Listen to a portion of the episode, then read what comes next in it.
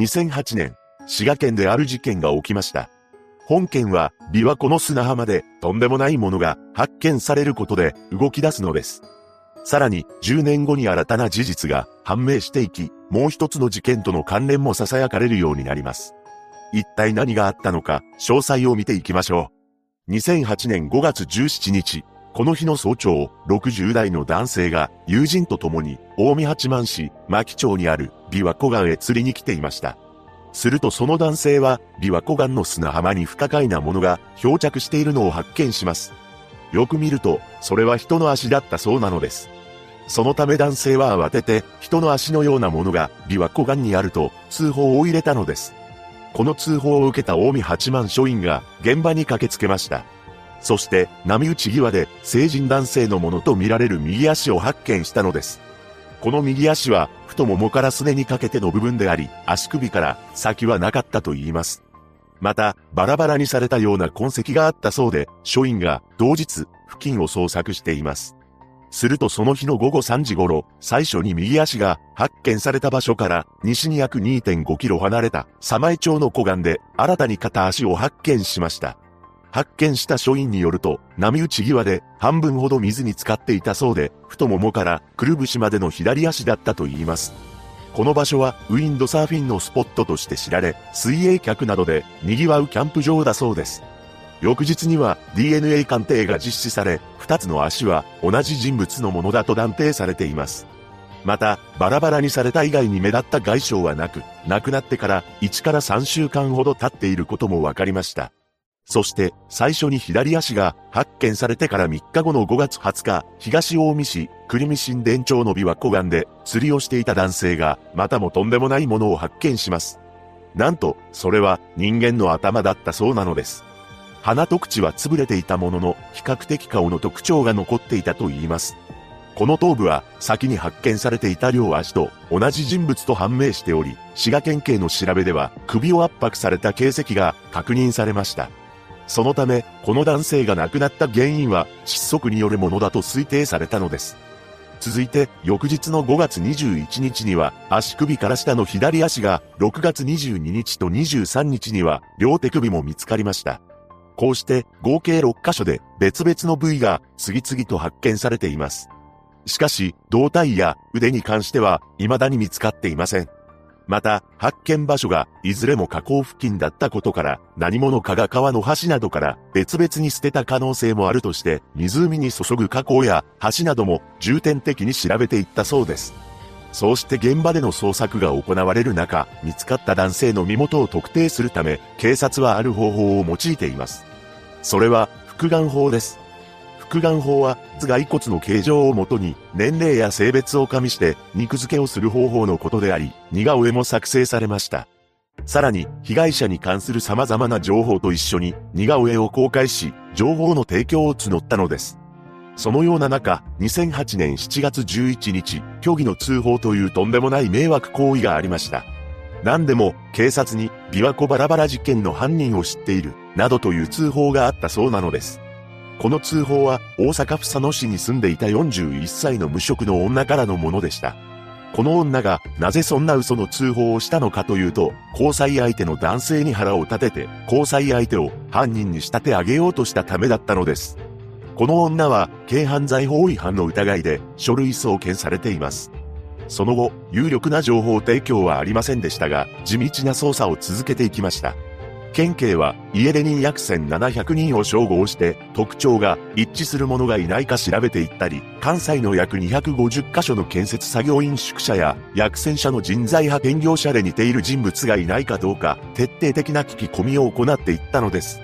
さらに、日雇い労働者が集まる一帯や、近畿一円の競馬場や競輪場、競艇場などにも頻繁に足を運び、売店の店員や常連客、一般客にも似顔絵を見せて、被害者が誰なのか調べていきました。そうして地道な捜査を続け、運転免許を更新していない所在不明者を探したところ、一人の男性の存在が浮上します。そして、その男性の親族への聞き取りや DNA 鑑定を行った結果、つい20年の時を経て、身元が判明したのです。2018年11月30日、警察は被害者を滋賀県安市の男性、川本秀幸さん当時39歳と発表しました。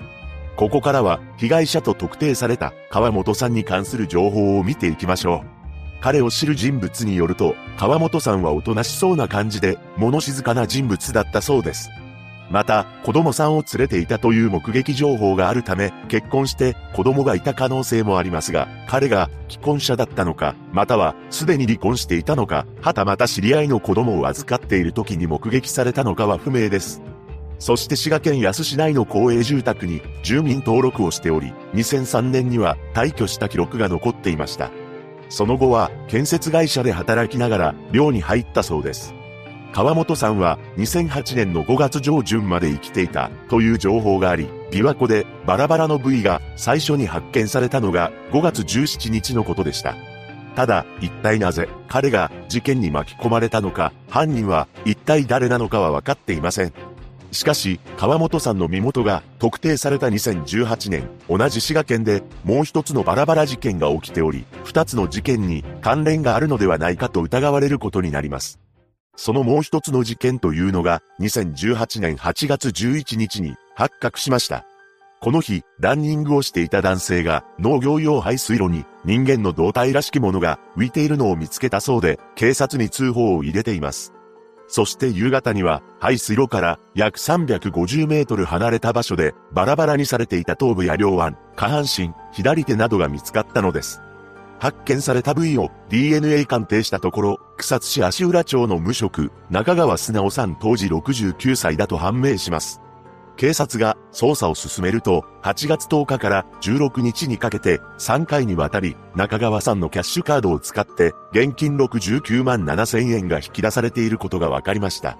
そして現金を引き出していたのが、譲り派友義という当時68歳の男であり、警察は中川さんを手にかけてバラバラにした犯人だとして彼のことを逮捕しました。譲り派はキムチと焼肉の店を営んでいたそうで、店自体の評判は良かったそうです。被害者である中川さんと譲り派は10年以上前に働いていた建設現場で知り合っています。そして中川さんは2018年春に会社の寮から立ち退きを迫られたそうです。そこで中川さんは住む場所について譲り派に相談をしています。この相談を受けた譲り派が、かつて住んでいた別の建設会社の寮である、プレハブ小屋の一室を住居として紹介しました。また、譲り派が中川さんの家賃を立て替えたりもしていたそうです。しかし、中川さんが家賃を滞納するようになったりと、二人の間で金銭トラブルが発生します。また、中川さんの年金を譲り派が管理しており、その年金を横領したという情報も出てきたのです。中川さんが見つかった現場の排水路は、譲り派の自宅兼店舗から西へ約3.5キロ離れており、バラバラにした彼を車で運んだと見られています。そして譲り派は事件後に車の座席カバーやナンバープレートを交換していました。車の座席カバーを交換した理由については、付着した血痕など、事件につながる証拠を隠す狙いがあったと、捜査員は見ているようです。しかし、譲り派は一貫して無罪を主張しています。結局裁判では、懲役25年の判決が言い渡されました。こうして焼肉店を営んでいた男が知人の男性をバラバラにして現金を奪い取ったという事件が起きたのですが、この犯人である譲り派という男は琵琶湖でのバラバラ事件の被害者である川本さんとも繋がっていたのです。というのも、川本さんが建設会社で働きながら寮に入った頃に、譲り派も同じ場所で一緒に生活をしていたというのです。さらに、譲り派を中心とするパチンコのグループがあったのですが、そこに川本さんも入ることになりました。そうして滋賀県立東市のマンションで仲間たちと共同生活をしていた譲り派と川本さんなのですが、二人の間にはお金の貸し借りがあったそうです。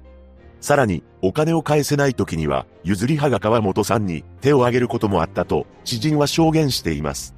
そして、パチンコで稼いだお金を譲り派とやり取りしていたという情報もあるのです。ただ、譲り派が川本さんを手にかけてバラバラにしたという証拠は一切ありません。しかし、譲り派の焼肉店を捜索した際に、店の排水溝からとんでもないものが発見されています。なんと、それは数ミリから数センチの人骨だったそうなのです。そして驚くべきことに、この人骨は農業用排水路で発見された中川さんのものではなく、琵琶湖で発見された川本さんのものでもないというのです。つまり、また別の人間のものということになります。実は中川さんが働いていた建設現場では他にも男性作業員が行方不明になっていたという情報があり、捜査員は見つかった人骨との関連や譲り派とのつながりなどを調べているそうです。また、聞き込み調査の中で不可解な声が上がっています。何でも、譲り派が営んでいた焼肉店で何の肉かわからないようなまずい肉が出される時があったそうなのです。その肉の正体は不明ですが、排水溝から第三者の人骨が見つかっていることから、とんでもなく恐ろしい憶測がネット上では囁かれています。ここからは本件について考察していきます。譲り派は裁判で懲役25年が確定していますが、彼自身は犯行を否定しており、控訴しています。そして控訴審で弁護側は、犯行に使われた凶器や被害者が亡くなった原因、犯行場所が特定できていないことから、被告の犯行と判断するのに、十分な状況証拠だったとは言えない、と、改めて無罪を主張しました。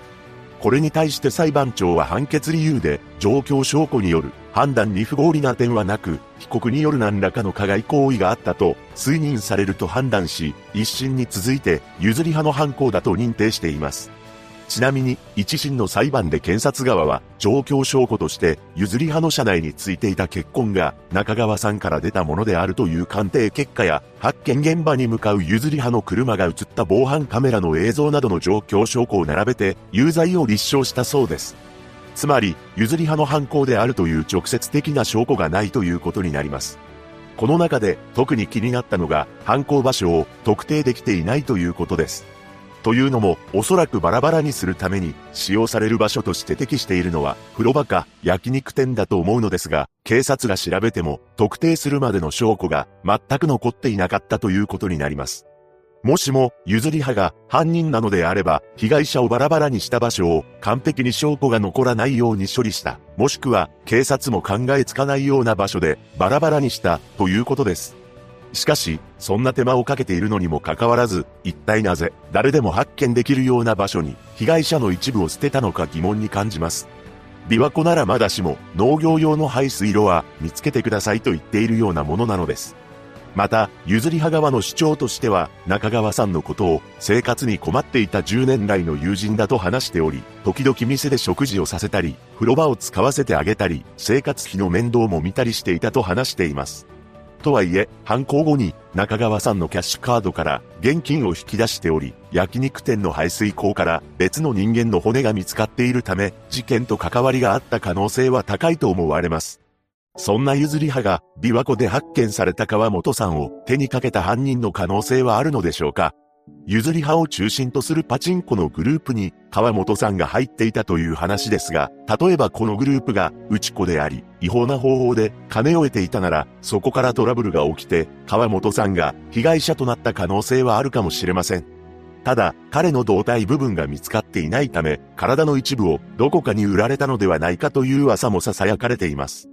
個人的には、二つの事件に譲り派が関わっていたとしても、一人で全てを実行したとは思えません。琵琶湖で右足が漂着したことで始まった本事件。滋賀県警は現在も情報の提供を求め捜査を続けています。被害者のご冥福をお祈りするとともに事件解決を願うばかりです。